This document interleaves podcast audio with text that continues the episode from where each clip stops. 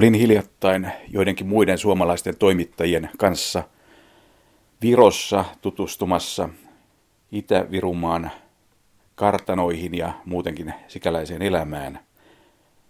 Tuon matkan aikana tapasin muun muassa entisen pujottelun maailmanmestarin Kalle Palanderin, joka on nykyään kartanon omistaja Ontikassa.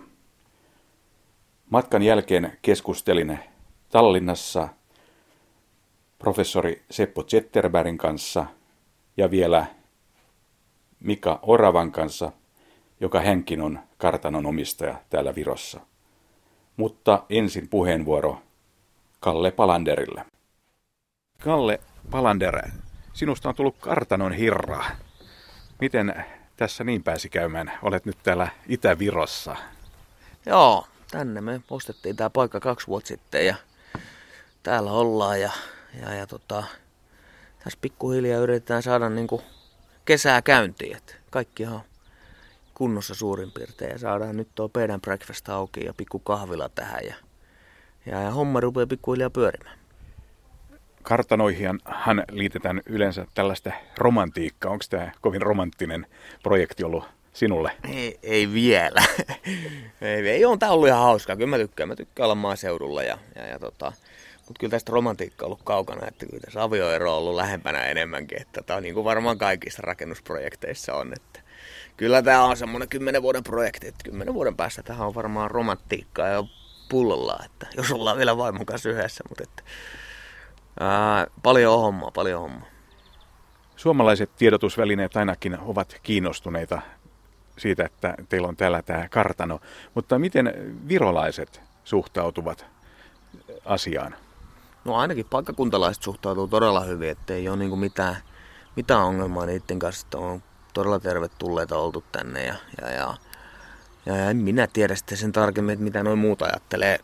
Et, et, aika harvahan noista Tallinnan porukasta kyllä nyt on kuullut, että joku suomalainen omistaa jonkun, joku entinen urheilija jonkun paikan meestissä, mutta että en mä tiedä sen tarkemmin. Mutta täällä on ainakin paikallisella ollut hyvä vastaanotto, että saatu tämä vanha ränsistynyt projekti tästä tai koko maan aluehan oli ihan hirveässä sotkussa, niin ollaan saatu niin kuin tähän vähän henkiä herätettyä, niin, niin, niin sehän on niin kuin kuntalaisille sopinut oikein vallan mainiosti.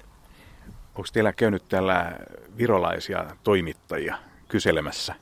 No kyllä tässä aina välillä on käynyt muutamia, muutamia pyörähtämässä. Että viimeisin oli sellainen kaveri, joka kirjoittaa näistä kartanoista, Estin kaikista kartanoista tekee kir, iso kirjaa, niin se kävi valokuvaamassa täällä tulta sisältä. Ja, ja, ja tota, kyllä tämä on aina, aina tasaiseen tahtiin ottaa joku yhteyttä, että saisiko tulla tekemään juttua. Ja, ja, ja, ja, ja kyllä me ollaan aika, aika lailla annettukin, että tietenkin kun nyt kun tämä bisnes rupeaa tässä pyöriin, niin mikäs tässä on, että kaikki julkisuus on aina positiivista.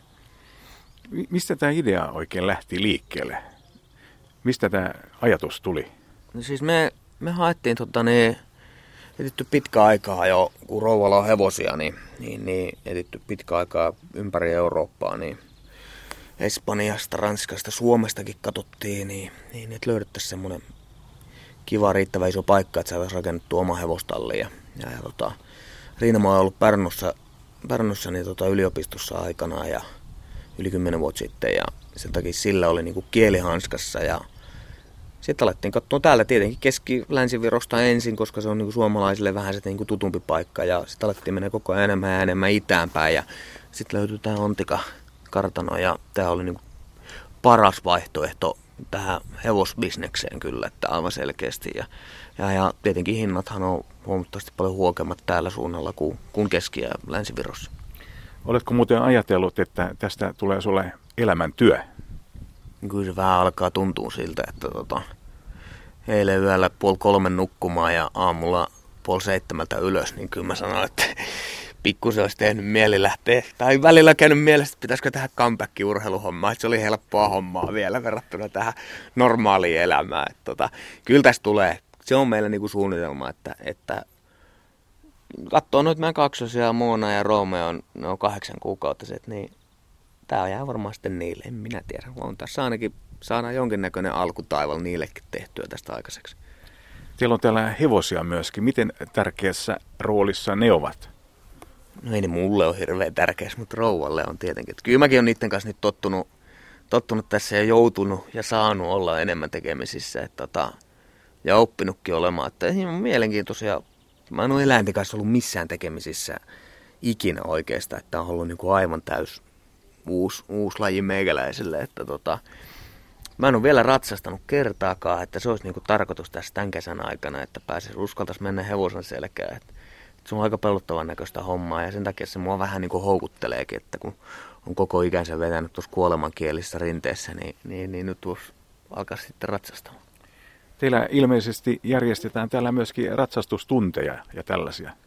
Joo, kyllä nyt on niinku tarkoitus, että meillä on noin mun vaimon omat hevoset, niin ne nyt ei ole mitään, mitään tota helppoja koulu, kouluhevosia, että et, et, nyt ollaan kai hommaamassa mun käsittääkseni. No tytöllä on poni tossa, jota nyt on käyty, silloin tällä lapset käy ratsastamassa sillä ja, ja, ja kyllä se on niinku tarkoitus ja sille olisi tarvetta tällä alueella, että paljon käy kysymässä sekä venäläiset että paikalliset estiläiset, niin on, on kyllä käynyt paljon kyselemässä, että saisi ratsastustunteen. Miten paljon muuten ehdit seurata Suomen tapahtumia täältä?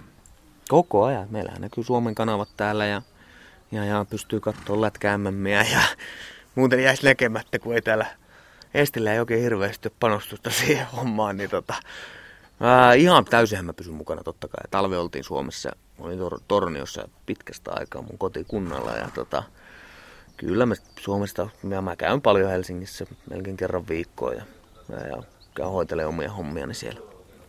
Et ole ajatellut vaihtaa kansalaisuutta? En todellakaan. Mä asuin Monakossa 12 vuotta, mutta kyllä mä oon henkeä ja vereen, henkeä ja vereen kuitenkin niin kuin suomalainen. Että, et tota, en mä, ei, ei musta saa sitä pois edes muuttamalla tänne. Ja noin puhui Kalle Palander ja seuraavaksi puheenvuoron saa Seppo Zetterberg seison täällä Tallinnassa Katriorkin puistossa tunnetun suomalaisen Viron tuntijan ja historian tutkijan Seppo Zetterbergin kanssa. Seppo Zetterberg, mitä voisit kertoa tästä Katriorkin palatsista? No sehän sai alkunsa siitä, että 1710 Venäjä Pietari Suuren johdolla – liitti Viron alueisiinsa ja Pietari alkoi rakentaa tänne ulkomaisten esikuvien mukaan komeaa palatsia ja hienoa puutarhaa. Ja hän antoi puolisonsa Katariinan mukaan tälle paikalle nimen Katriork eli Katariinan laakso. Ja tästä, tästä tuli, tuli kyllä komea ja me tänäkin päivänä, nyt kun tämä on kaikki taas restauroitu ja puutarhankin kunnostuksen viimeistely on meneillään, niin kyllähän tästä huokuu vanha komeus. Mutta se mikä oli vähän murheellista, että eihän tätä silloin 1700-luvulla eikä oikeastaan sen jälkeenkään niin Venäjän hallitsijat juuri käyttäneet, että tämä jäi kyllä tämmöiseksi enemmän tai vähemmän komeaksi muistomerkiksi, mutta ei siis miksikään semmoisiksi eläväksi linnaksi. Olen tässä viime aikoina perehtynyt hieman virolaisiin kartanoihin etupäässä tuolla Itä-Virossa. Ja kartanoihin liitetään usein tällaisena ajatuksena jonkinlainen romantiikka, mutta Viron kartanoiden historia taitaa olla myös jotain muutakin kuin romantiikkaa. Kyllä kartanoista on romantiikka kaukana. Se on vähän harmillista, että niin kovasti kartanoita nykyäänkin markkinoidaan tämmöisinä romanttisina ilmentyminä. Nehän syntyvät sillä tavalla, että saksalaiset alkavat työntyä tänne Baltian alueelle 1200-luvun alussa. Ja he alistavat virolaisen talonpoikaisväestön, jota väestön suuri ehdoton enemmistö olikin. Ja vuosisatojen kuluessa virolainen talonpoika painetaan maaorjuuteen. Ja sitten tämän maoria-maiseman keskelle alkaa nousta saksalaisten aatelisten komeita kartanoita, ja niiden perustaminen ja ylläpito ja rakentaminen tietysti, sehän selittyi pelkästään sillä, että maorjia oli yllin kyllin käytettävissä siis ilmaista työvoimaa. Heidän, heidän niskoilleen sälytettiin päivätöitä, joiden määrä vaihteli, mutta joka tapauksessa kartanoiden tuhansien hehtaarien, peltohehtaarien tuotto oli täysin riippuvaista ilmaisesta maoria työvoimasta. Ja sillä tavalla kartanoista kehkeytyy kyllä hyvin komeita. Ja ehkä siellä kartanon sisällä saksalaisten keskuudessa, ehkä siellä nyt romantiikka leiskui saksalaiseen tapaan. Mutta ei se taas, niin kuin vir, virolaisillehan saksalaiskartanot ovat halki vuosisatojen merkinneet tämmöistä yhtäältä ruoskan iskuja ja, ja toisaalta sitten heidän, heidän vapautensa katoamista ja heidän sitomistaan saksalaisen kartanolaitoksen työmyyriksi. Että se on tässä se vähemmän romanttinen tausta, jos asiaa katsotaan virolaisen rahvaan kannalta. Seppo Zetterberg, oliko kyse orjuudesta suorastaan? No se, on, se ei ole varsinaista orjuutta, mutta se on maaorjuutta ja maaorjuus täällä niin kuin historian, historiassa sanotaan Elben itäpuolisilla alueilla, siis itäisen Saksan vielä itäisemmillä alueilla, kuten muun muassa Baltiassa, niin siinä oli hyvin monta tämmöistä kartanoihin kytkemisen muotoa ja ja nämä maoriuden muodot nyt olivat sellaisia esimerkiksi, että maoria talonpojilla ei ollut mahdollisuutta muuttaa pois kartanon alueelta. Heillähän oli siellä, talonpojillahan oli siellä, vaikka olivat maoria, heillä oli oli omat mökkinsä ja pienet maaplänttinsä, mutta he eivät saaneet sieltä muuttaa pois. Ja vielä sekin, että, että tämä kartanoiden ikään kuin omistusoikeus näihin maaorjiin, se siirtyi perintönä, siis maoriotalonpojalta hänen, hänen pojalle ja niin edelleen, että Sitähän kutsuttiin monilla nimillä myös turpeeseen sitomiseksi, että, että siitä ei saanut siitä turpeesta, ei päässyt irti, eli ei päässyt muuttamaan pois. Että tämmöistähän se on. Ja maaorjuus täällä syvenee vuosisatojen kuluessa sillä tavalla, että yksi semmoinen kiinnostava etappihan siinä on Ruotsin vallan aika täällä Virossa, se alkaa Pohjois-Virossa 1561 ja Etelä-Virossa 1629 ja Ruotsissahan ei ollut maaorjuutta. Ja nyt selvästi Ruotsin hallitsijat koittivat täältäkin kitkeä maoriutta pois tai ainakin helpottaa sitä, mutta täkäläinen Baltian saksalainen aatelisto ei tietysti sitä, sitä tämmöisiä hallitsijan pyrkimyksiä mitenkään suopeasti katsonut. Ja tämän Ruotsin vallan välivaiheen jälkeen sitten virolainen talonpoika putoaakin kaikkein syvimmälle epävapauden tilaan, nimittäin 1710 Venäjän äh, armeija miehittää äh, Vironkin alueen ja Viro sitten 1721 uuden kaupungin rauhassa liitetään Venäjään. Ja siitä alkaa tämä vanha Venäjän aika, jota kestää 200 vuotta, ja se merkitsi nyt sitten alkuun äh, virolaiselle talonpojalle erittäin raskasta jaksoa sen takia, että täällä säilyi Venäjän vallasta huolimatta. Täällä oli paikallinen Baltian saksalainen aateli edelleen niskan päällä. Ja Venäjän hallitsijat hallitsivat siellä Pietarin kaupungissa ja, ja tämä oli vähän niin kuin sivu, sivuseutua ja sen takia hallitsijat katsoivat, että no jatkakoon täällä, täällä Baltiassa saksalainen aateli niin kuin se on tehnyt vuosisatojen ajan ja, ja saksalaiset saivat hyvin vapaat kädet virolaisiin talonpoikiin nähden. Mutta sitten aallonpojasta aletaan nousta niin, että kun tullaan 1810-luvulle, niin silloin vaiheittain maaorjuus lopetetaan täällä. Mutta talonpoikien varsinainen vapautuminen, siis noin käytännössä oikeastaan lähtee sit liikkeelle vasta 1800-luvun puolivälissä, jolloin yhteiskunta alkaa tukea heitä, että he pystyvät ostamaan maatiloja itselleen. Entä sitten Seppo Zetterberg, kun Viro itsenäistyi ensimmäisen maailmansodan seurauksena ja vapaussodan jälkeen, niin mikä oli sitten näiden kartanoiden asema? Nehän olivat saksalaisten käsissä. E, niin miten näille kartanoille kävi ja miten näille kartanoiden omistajille kävi?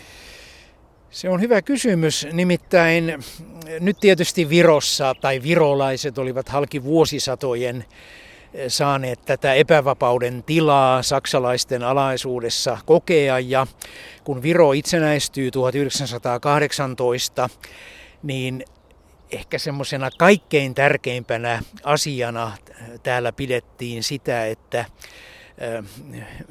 virolainen talonpoika, että sen maan nälkä tulee tyydytetyksi. Toisin sanoen, että virolaisesta talonpojasta tulee nyt tämmöinen normaali maatilan omistaja. Ja niinpä heti 1919 säädettiin maareformilaki. Ja se tarkoitti sitä, että valtiolle pakko lunastettiin kartanoiden tuhannet tuhannet hehtaarit. Viron alueellahan vielä 1900-luvun alussa oli ehkä noin tuhat kartanoa ja niillä valtavat maa-alueet. Ja nyt ne maa-alueet pakko lunastetaan valtiolle hyvin pienestä korvaussummasta, se on ehkä ollut muutama prosentti niiden käyvästä arvosta. Ja nämä, nämä tota, pakkolunastetut maa-alueet sitten taas tietyllä periaatteella jaetaan virolaisille talonpojille. No tämä merkitsi sitä, että kartanoille jäi oikeastaan päärakennus ja ne päärakennuksen ympärillä olevat talousrakennukset ja tietty määrä hehtaareja mutta oli, se oli vain murto-osa siitä vanhasta vauraudesta ja se tarkoitti sitä, että kartanot eivät enää pystyneet olemaan tämmöisiä omillaan toimeen tulevia talousyksiköitä. Että vaikka ne olivat edelleen komeita ne päärakennukset, niin, niin niiden toimeentulo oli jo hyvin oikeastaan romahtanut. Ja osa Baltian saksalaisista kartanonomistajistahan 20-luvullakin jo muuttaa sitten täältä pois. Mutta sitten, sitten kun tullaan toiseen maailmansotaan, niin silloinhan, silloinhan tässä tulee semmoinen ihan, ihan totaalinen muutos, nimittäin syksyllä 1939 Hitler Saksasta määrää Baltian saksalaiset takaisin Saksaan.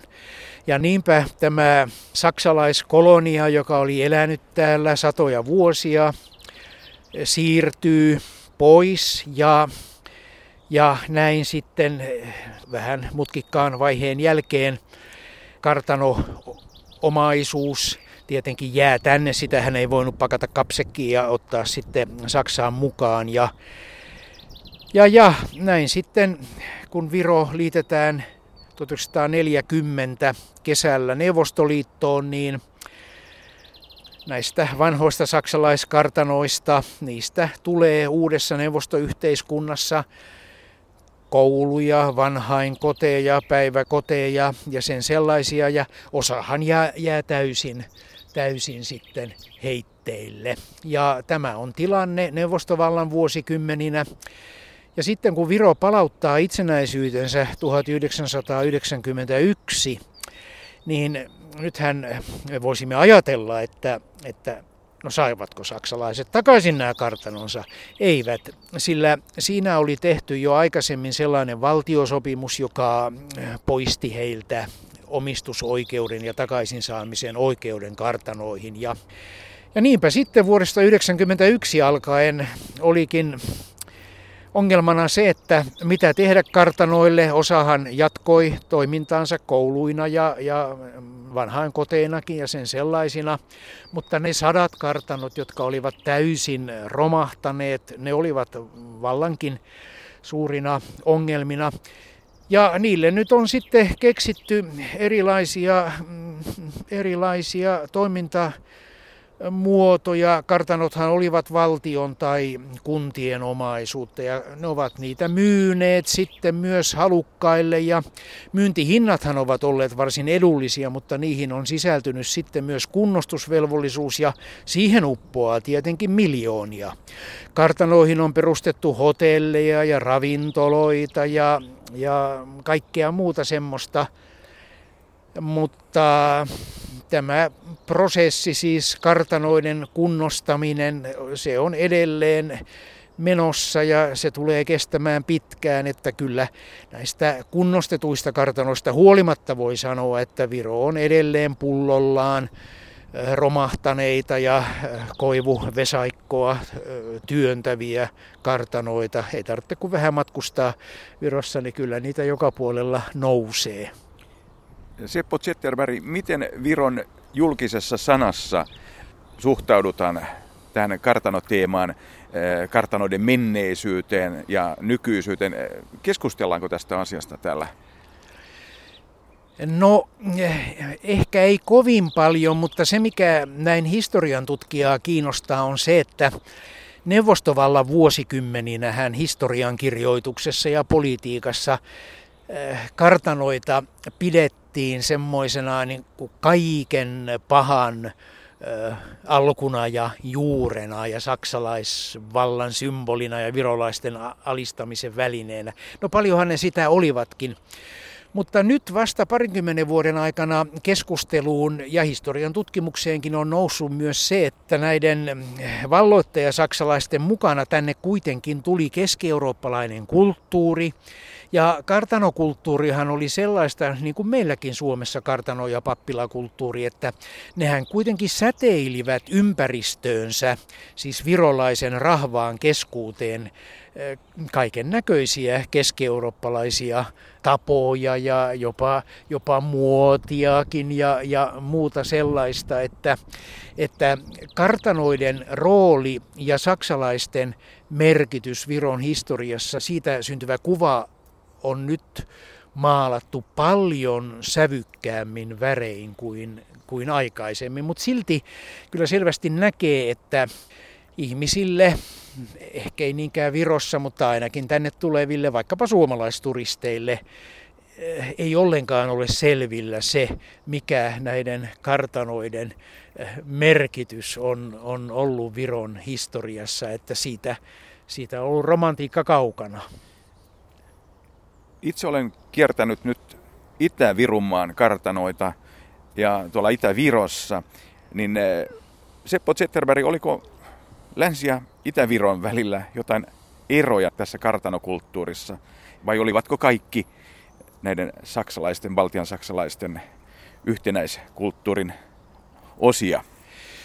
Kyllä voi sanoa niin, että, että se saksalainen yhtenäiskulttuuri oli leimallista niille, niille kaikille. Et jonkin verranhan vuosisatojen kuluessa täällä oli esimerkiksi venäläisten, keisarillisen Venäjän aateliston omistamia kartanoita, mutta niiden määrä oli hyvin vähäinen.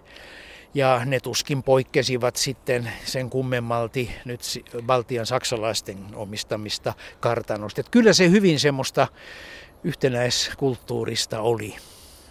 Nythän tuo tilanne tuolla Itä-Virumaalla, tilanne siellä poikkeaa paljon tästä esimerkiksi Tallinnan tilanteesta tai Länsiviron tilanteesta, että venäjän kieli on ehdottomasti tämmöinen vallitseva kieli ja sitä kuulee joka paikassa, kun taas Viroa kuulee suhteellisen harvoin esimerkiksi Narvan kaupungissa.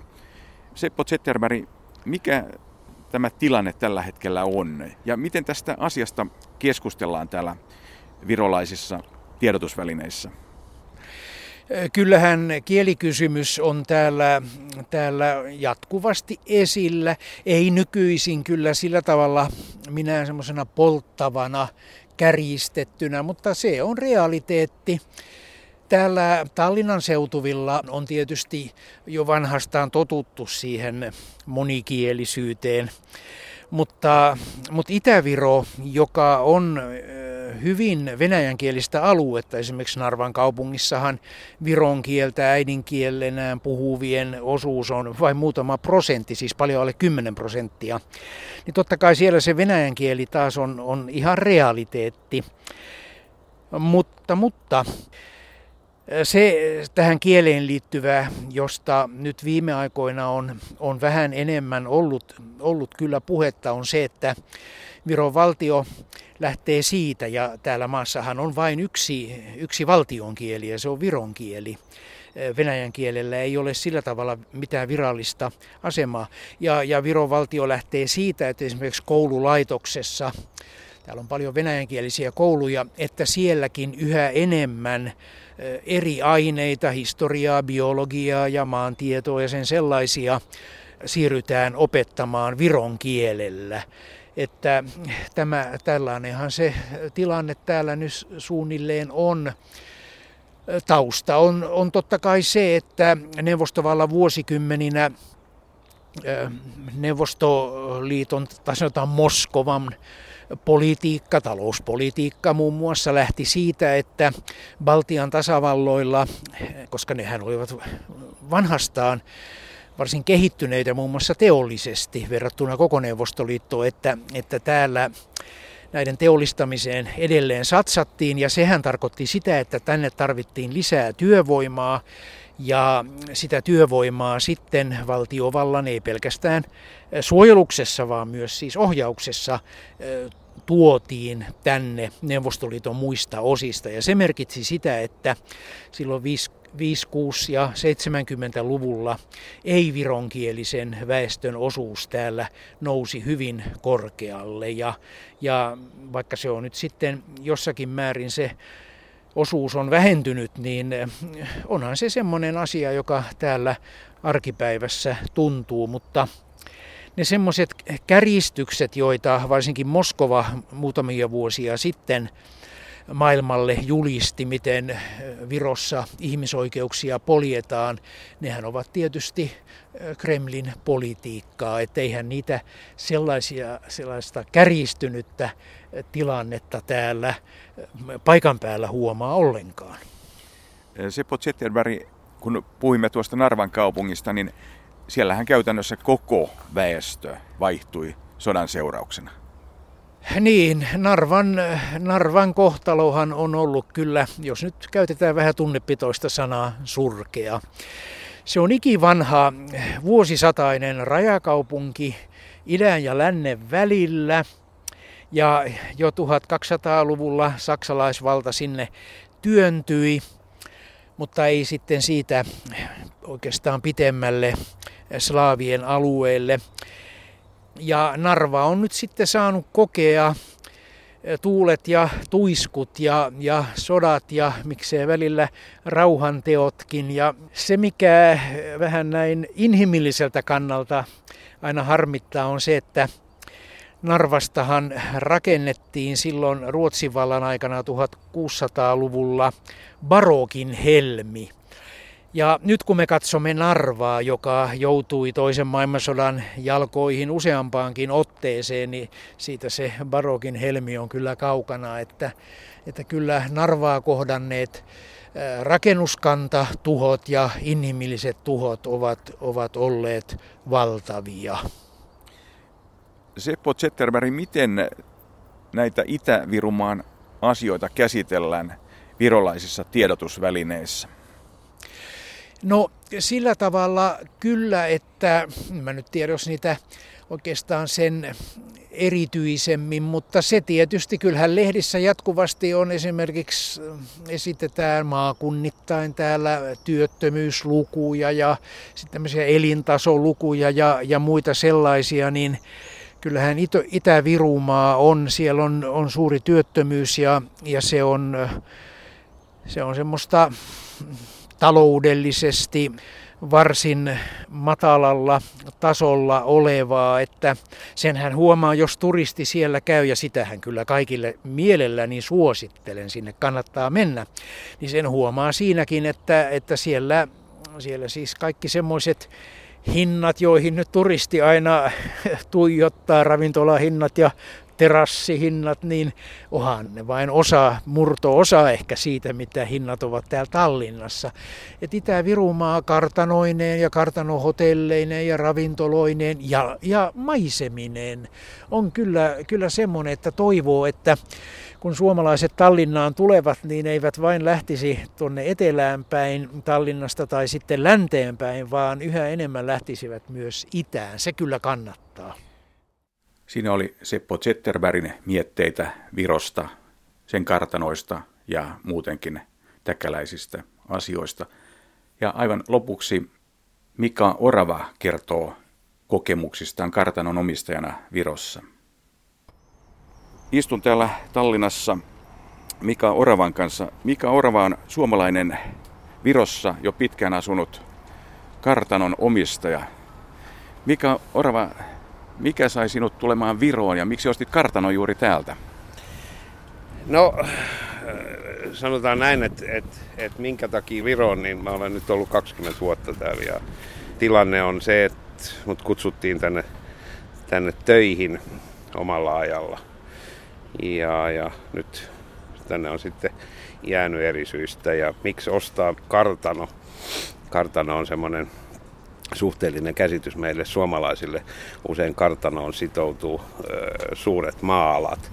Eestis ei näin ole, vaan ne on vanat rakennukset, jotka on äärettömän huonossa kunnossa. Et, et, et minulta aikanaan täällä Estis kysyttiin, että olisiko mulla ollut mahdollisuutta ostaa semmoista samanlaista Suomessa. Ja vastaus oli, oli selkeä, että ei sen takia, että Suomessa niin huonossa kunnossa olevia rakennuksia ei ole.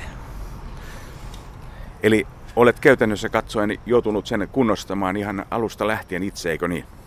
No se on pitkä prosessi ollut, ollut. Se on ollut prosessi, joka on kestänyt yli, yli 10 vuotta ja kun lähtökohtana on se, että et, et huoneella ei ole e, välikattoja, huoneella ei ole ikkunoita, niin se on aina ja usein semmoinen prosessi, joka alkaa täysin, täysin nollasta, että sulla on periaatteessa siinä vaiheessa, kun sä saat, saat semmoisen huoneen käteen, niin, niin sä olet kuin Martin Luther King, jolla on ainoastaan unelmat. Mika Orava, oletko välillä jopa katunut tätä, että tuli hankittua kartano täältä? Joo, on ollut monta kertaa semmoinen ajatus ja periaatteessa se ei koske sitä rakennusprosessia, joka on oma, omalla tavallaan mielenkiintoinen, vaan lähinnä sen, sen ajatuksen luopua semmoisesta on tuonut estiläinen byrokratia. Voitko kertoa hieman tarkemmin tuosta byrokratiasta? No nyt meillä tulisi kahden tunnin, tunnin ohjelma. Estis on ö, ehkä Euroopan tiukempia museolainsäädäntöjä. Ja tilanne on se, että, että esimerkiksi kun me puhutaan näistä kartanoista, niin, niin kartanohuoneita ja suojelukohteita huoneita täällä on yli 5000, josta kartanoit on, kartanoiden päärakennukset on yksi 6-700. Ja jos me katsotaan sitä valtion suhtautumista näiden suhteellisen tärkeiden historiallisten rakennusten kunnostamiseen, niin se on, se on säälittävä. Sen takia, että et, et minä suomalaisena tulkitsisin esimerkiksi museolainsäädännön, jos mä olisin biologi, niin se olisi niin sanottu parasiittilainsäädäntö sen takia, että valtion oma panos on, on ainoastaan valvova. Mitten missä, missään vaiheessa osallistuva. Eli periaatteessa niin informaatiopuolelta, apupuolelta, että et, et millä tavalla mitäkin tehdään, sitä ei ole. Ja rahallinen tuki on, on käytännössä katsoen nolla. Mutta mikä Orava, tavallaan se on jonkinlaista kulttuurityötä, että näitä vanhoja kartanoita kunnostetaan. Joo, onkin. Ja, ja, ja se pitäisi olla myöskin esti valtiolle äärettömän tärkeä sen takia, että jos me katsotaan esimerkiksi Tallinnaa, niin, niin Tallinnassa on monta kaupungin osaa. On Öismäki, Lasnamäki, on Mustaamäkeä ja sitten on vanha kaupunki. Ja turistit ei varmaan tule Öismäen eikä Lasnamäen takia, vaan tulee vanhaa kaupunkia katsomaan. Eli periaatteessa tämä, nämä historialliset rakennukset ja historialliset miljööt on äh, turismin kannalta Estille elinehto. Ja nyt kun me lähdetään niin kuin kaupungista, eli Tallinnasta ulkopuolelle, niin siellä on huomattavasti paljon näytettävää, mutta sääli on se, että, että suhteellisen paljon on huonossa kunnossa. Niin Virohan on todella kartanoiden maa, näin voidaan sanoa, että täällä on todella paljon niitä ollut ja on edelleen paljon. Miten muuten Euroopan unioni, voiko siltä saada rahoitus tällaisiin hankkeisiin, kartanon kunnostamisiin, koska esimerkiksi jos katselee teitä, niin täällä vähän joka puolella näkyy kylttejä, että teitä rakennetaan EU-tuella.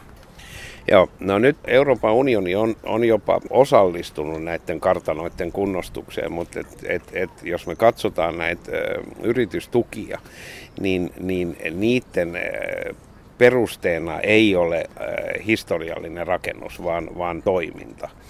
Ja, ja sitten on, on niin sanottu norjalaisten apuraha, mikä tavallaan on myös EU-rahaa. Ja sitä on tullut viimeisellä ajalla suhteellisen paljon estiin. Ja ikävä kyllä se on yksityisen näkökulmasta, niin se on, se on suunnattu niin sanottuihin Moisa-koulute, eli kartanokoulujen kunnostukseen. Eli valtio on käyttänyt sen omien rakennustensa ja omien kartanoittensa kunnostukseen – ja, ja e, ne on sitten semmoisessa tilanteessa, mä olin yhdessä kokouksessa viime tiistaina, jossa esimerkiksi nämä kartanokoulut oli kaikki yhden, yhden katon alla, niin siellä on semmoisia kartanokouluja, jotka on nyt sitten pannaan kiinni sen takia, että suljetaan sen takia, että oppilaita ei ole ja, ja näin poispäin. Mutta joka tapauksessa tällä tavalla on muutama kymmen e, kartanoa kunnostettu, että et, et estiläiset saa olla kiitolliset norjalaisille. Milloin muuten tarkalleen ottaen ostit tämän Pikvan kartanon? No nyt mä rupean olemaan jo niin vanha, että mulla alkaa Alzheimer olemaan, mutta et yli 10 vuotta sitten, minkin 12 vuotta sitten. Miten virolaiset naapurisi suhtautuivat siihen silloin ja onko tämä suhtautuminen, mikä Orava, onko se muuttunut jollain tavalla? No sanotaan näin, että, että suhtautuminen suomalaisiin ja ulkolaisiin on muuttunut Tallinnassa aika paljon, niitä jopa tänä päivänä hyväksytään. Mutta kun me lähdetään kaupungista ulkopuolelle, niin, niin, niin ikävä kyllä ei ja varsinkin kun tämmöinen, eh, nämä vanhat kartanon päärakennukset on ollut yhteiskunnallisessa eh, käytössä, niissä on ollut kouluja, niissä on ollut kulttuurikeskuksia, niissä on ollut kolhoosikonttoreita ja näin poispäin. Niin kun ne siirtyy yksityiseen omistukseen, niin se kyläelämä muuttuu suhteellisen paljon aina. Ja kun ei enää saada tehdä, toimia ja käyttäytyä samansukuisesti ja samalla lailla kuin aikaisemmin, niin se tekee närää. Ja se on aika raskasta semmoiselle kunnostusprosessille. Et monet eh, ulkolaiset jotka, jotka rupeaa kunnostamaan näitä, niin ne on niiden kylän tuki jää monta kertaa saamatta. Mika Orava, vaikuttaako kateus voimakkaasti tässä? No, kateus, kateus on estiläisten perusluonne. Et mä oon sanonut, että suomalaiset on myös kateellisia, mutta et kateutta on monenlaista. Et esimerkiksi suomalainen peruskateus on se, että kun nähdään, että naapurilla on lehmä, niin itsellensä tahdotaan kaksi. Mutta estiläisen peruskateus on se, että kun nähdään, että naapurilla on lehmä, niin sitten ruvetaan rukoilemaan, että se kuolisi ja tulos on se, että, että kun sulla on suomalainen kateus, niin se on, vie asiaa eteenpäin ja, ja, ja estiläinen peruskateus vie asiaa nollaan. Olet muuten jossain lehtihaastattelussa sanonut, että virolaiset ovat minä-ihmisiä ja suomalaiset ovat me-ihmisiä.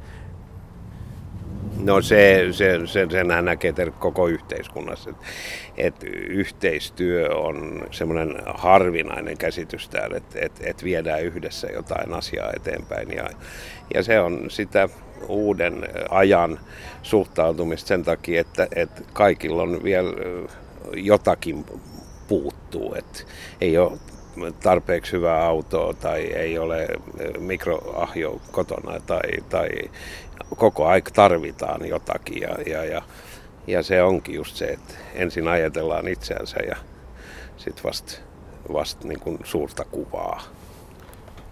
Mutta Mika Orava, aiot kuitenkin jäädä tänne? Joo, no mistä nyt sitten, täällä on nyt jo kaivautunut tähän multaan piisaavalta syvälle, niin että ei täältä oikein osaa poiskaan lähteä. Et jah, ei, ei, ei ole minkäänlaisia suunnitelmia. Ei edes lähteä ilmeisemmin jalat edellä. Mika Orava, olit kolmen vuoden ajan tällaisessa lautakunnassa, mikä sen lautakunnan nimi tarkalleen ottaen no, on? Sen eh, nimitys estiksi oli muisuskaitse ymmärlauta, eli periaatteessa se oli, oli neuvottelukunta, joka oli kutsuttu kulttuuriministeriön puolelta kokoontumaan ja sen tehtävänä oli, oli analysoida Eestin museolainsäädäntöä, tehdä eh, muutoksia siihen. Eh, muutokset teki kyllä eduskunta, mutta et, et tehdä, analysoida se ja, ja, ja, ja samalla analysoida museoviraston toimintaa. Ja se oli pitkä prosessi ja saatiin siihen yksi 60 eh, yhteiskunnallisesti suhteellisen vaikuttavaa inimistä tekemään töitä. Ja, ja sen seurauksena oli esimerkiksi, että museolainsäädäntöä kirjoitettiin, tehtiin suuria muutoksia ja niitä muutoksia ollaan tekemässä nyt taas uudestaan, että se prosessi jäi puolelle. Miten tämä työ sujui virolaisten kanssa? Mä voin jo tässä vaiheessa sanoa, että meillä täällä Eestissä, niin, niin museovirasto on, no joskus jää semmoinen käsitys, että nämä, nämä henkilöstö on saanut suoposkoulutuksen. Että et se on rohkeammin valvovaa, mitte, mitte tukevaa. Kuin, kuin, Joo. kuin tukevaa. Joo. Ja se olikin yksi niitä suurempia muutoksia, mitä yritimme saada.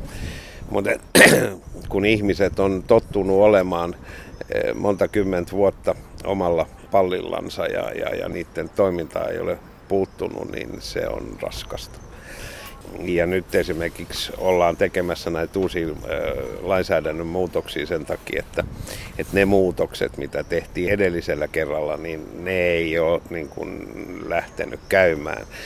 Ja just keskusteltiin ministeriössä viikko sitten siitä, että miksi näin ei ole. Ja, ja, ja tilanne on se, että jos viranomaiset ei suhtaudu ja niiden suhtautumisessa ei muutu mikään, niin se on ihan saman tekevää, mitä sä kirjoitat lainsäädäntöä ja paperi. Et kenkä puristaa just sieltä museoviraston omasta toiminnasta. Et, et se on niin auktoritääristä toiminta. Ja kun suurin osa äh, niistä henkilöistä, jotka siellä toimii, niin on, on toiminut jo äh, Neuvostoliiton ajalla, niin, niin se suhtautuminen on myös äh, sellainen, että ennen tuli rahat Moskovasta, ja nyt esimerkiksi odotetaan, että ne tulee jostain ja, ja se jostain on aina yksityinen omistaja. Ja, ja samalla lailla esitetään sitten vaatimuksia. Ei ymmärretä sitä, että, että esimerkiksi nämä kartanot on toimintayksiköitä, jotka pitäisi tuoda rahaakin sisään ja, ja, ja niistä ei voida tehdä museoita. Et monet eh, projektit seisoo just esimerkiksi näiden museoviraston vaatimuksien takia. Et minulla esimerkiksi on yksi huone, eh, apuhuone, jonka restaurointi on kolme vuotta ollut jäissä sen takia, että museoviraston vaatimukset on sen laatuiset, että minä en saisi koskaan siihen rakennuslainsäädännön mukaista käyttölupaa. Niin, että mä saan restauroida huoneen, katsoa sitä ulkopuolelta, mutta mä en saa laskea sinne yhtään ihmistä sisään sen takia, että kattorakenteet on sen laatuiset, että ne ei täytä rakennuslainsäädännön vaatimuksia. Mikä Orava, tuohan kuulostaa vähän neuvostoliittolaiselta ei se kuulosta, se on sitä. Ja sitten siihen kun vielä niin kun lisää semmoisen saksalaisen tarkkuuden, mitä estiläisellä on, niin, niin se, on, se on aika julmaa touhua.